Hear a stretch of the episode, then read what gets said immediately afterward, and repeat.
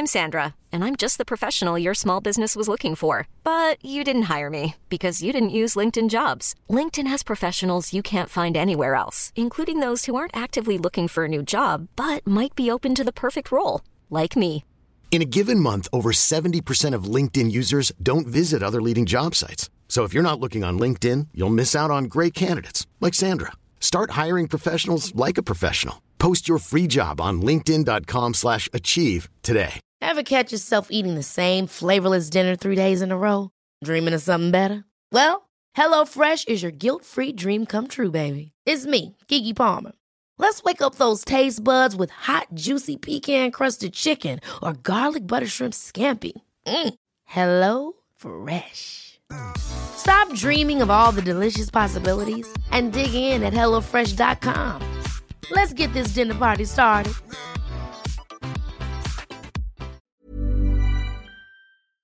Ah, lads, did I seriously get a job in Starfleet for this? I am Sean Ferrick for Trek Culture, and here are 10 Starfleet jobs you won't believe exist. Number 10 Waste Extraction.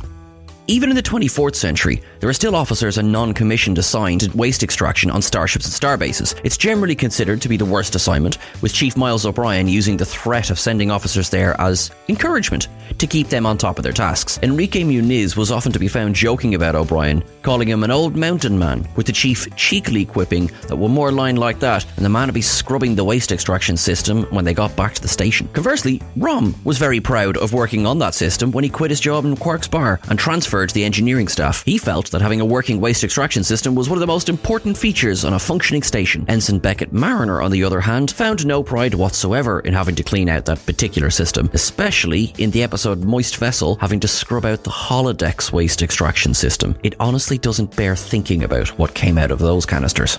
Number 9. Starship Librarian.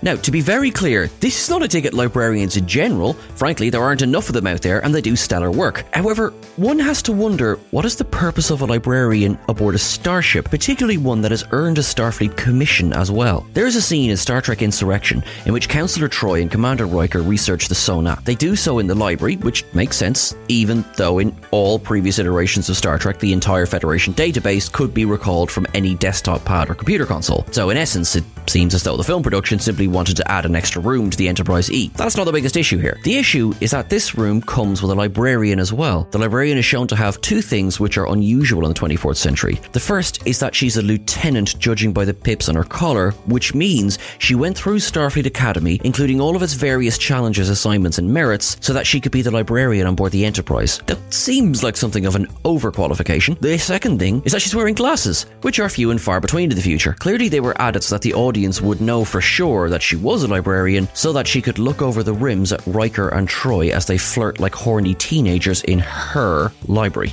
Number 8. Mr. Kosinski.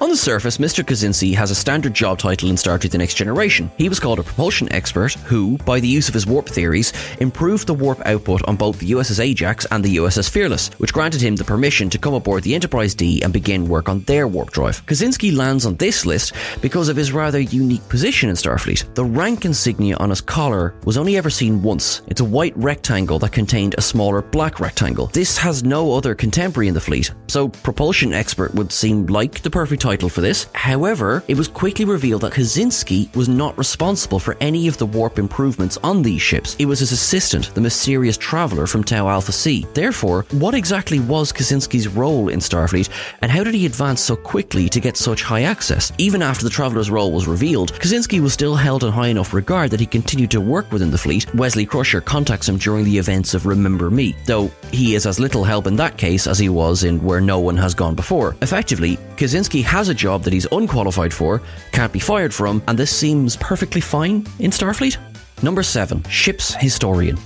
In both the original series and the next generation, ship's historians were a part of the Enterprise's crew. On Kirk's ship, one such historian was Lieutenant Marla McGivers. She was serving on the ship at the time that Khan Noonien Singh and his compatriots were located and unfrozen from their cryosleep. She proceeds to fall in love with him, owing to the fact that he's a relic of the time in which she specialises. This does not have a happy ending, as McGivers ends up on the wrong side of a Ceti eel. Later, aboard the Enterprise D, Captain Picard invites Dr. Crusher to join him on the holodeck to be a part of his new program, Dixon Hill. He is less than pleased pleased when the ship's historian Whalen walks out of the turbolift, physically buzzing with excitement as the 20th century in which the program is set is his special area of study. This too does not have much of a happy ending when Whalen is shot after the holodeck safety protocols are disabled. The real question is, why were either of them stationed on the flagships anyway? While historians are an incredibly important facet of society, making sure the past remains under study, one has to question the wisdom of assigning Starfleet officers to the role, especially when Starship space and provisions are at a premium. Number 6. Court Reporter. The court reporter was almost exactly as it sounds. On board a starship, if a statement is needed to be taken, the court reporter was ordered to attend. That means that on a vessel filled with officers, a court reporter was seen as essential personnel, even if they didn't often get much of a mention. In fact, Star Trek VI The Undiscovered Country is the only time they've been called out on screen. That said, though crime on a starship was a very infrequent occurrence, it did make sense to have a department to deal with any issues that arose. When the bodies of yeomans Burke and Samno were found in a corridor on the Enterprise A, Kirk devised a scheme to lure their assassin out into the open. The court reporter was publicly summoned over the ship's intercom to attend to sickbay so they could take statements from the two men. The ruse worked perfectly, with Valeris being outed as the men's killer. The only way the ruse could have blown up in the captain's face was if the assassin turned out to be the court reporter. But, in the words of Kirk himself, the risk is part of the game. Number 5. Quartermaster Ship Store. The ship store was a retail space aboard Starfleet vessels where officers and non commissioned officers could purchase or procure non regulation items. In The Naked Now, Tasha Yar went to the ship store to find something sexy to sleep in, though when Data arrives in her quarters later in that episode, she wears the outfit without doing much sleeping. On the Constitution class Enterprise, Charles Evans surprised yeoman Janice Rand with a bottle of perfume when he was trying to seduce her. She replied that she was shocked, believing the ship stores wouldn't have anything like that in stock. She didn't realise that Evans had conjured the bottle himself. During the events of both Private Little War and Assignment Earth, Kirk sent orders to the ship's store and quartermaster to prepare clothing that would match the locale they were travelling toward, as the stores were similar to a tailor shop in that respect. By the 24th century, however, this aspect seems to have been replaced by replicators. When the Enterprise E travelled back in time to 2063, Captain Picard was able to order the computer to provide the necessary clothing for the period. Number 4. Always lovely Yeoman.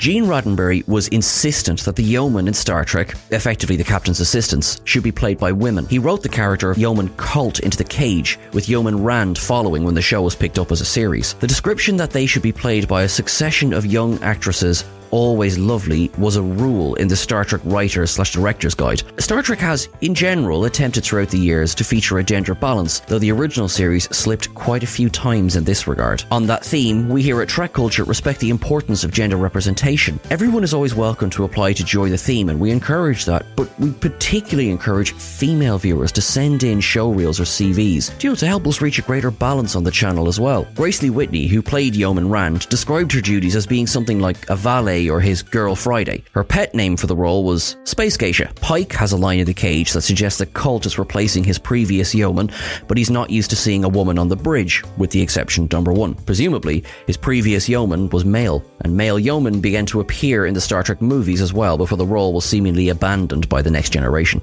Number 3. Turbo Lift Control.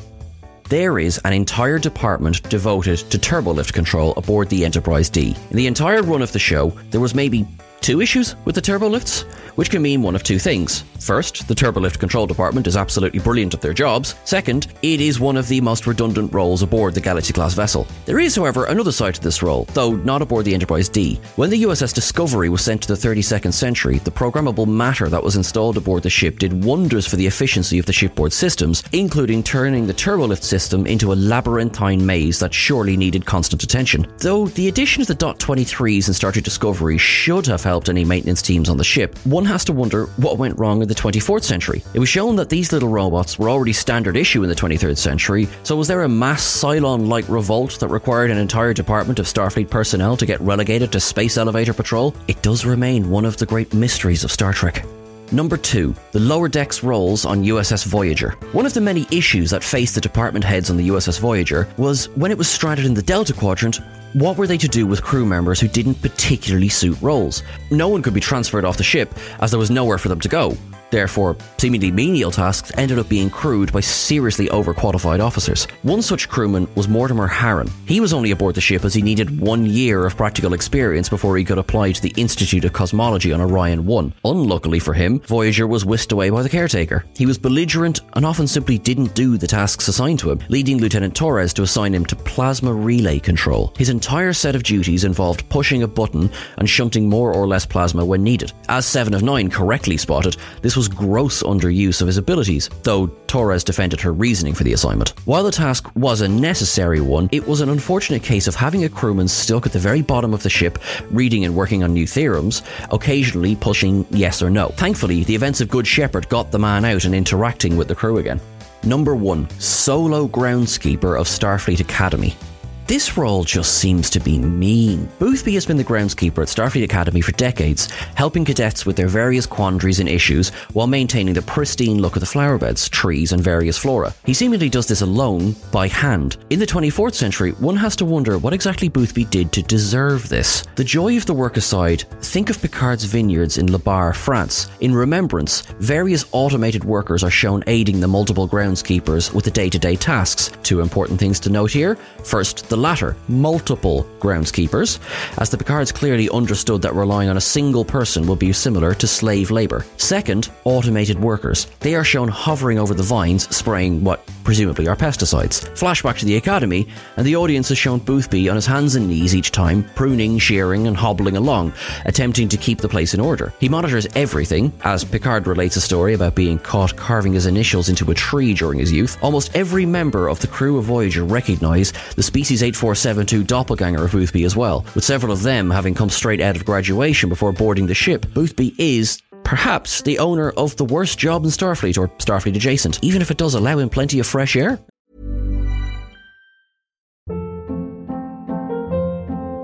Hold up. What was that? Boring. No flavor. That was as bad as those leftovers you ate all week. Keke Palmer here, and it's time to say hello to something fresh and guilt-free. Hello Fresh. Jazz up dinner with pecan-crusted chicken or garlic butter shrimp scampi. Now that's music to my mouth. Hello Fresh. Let's get this dinner party started. Discover all the delicious possibilities at hellofresh.com.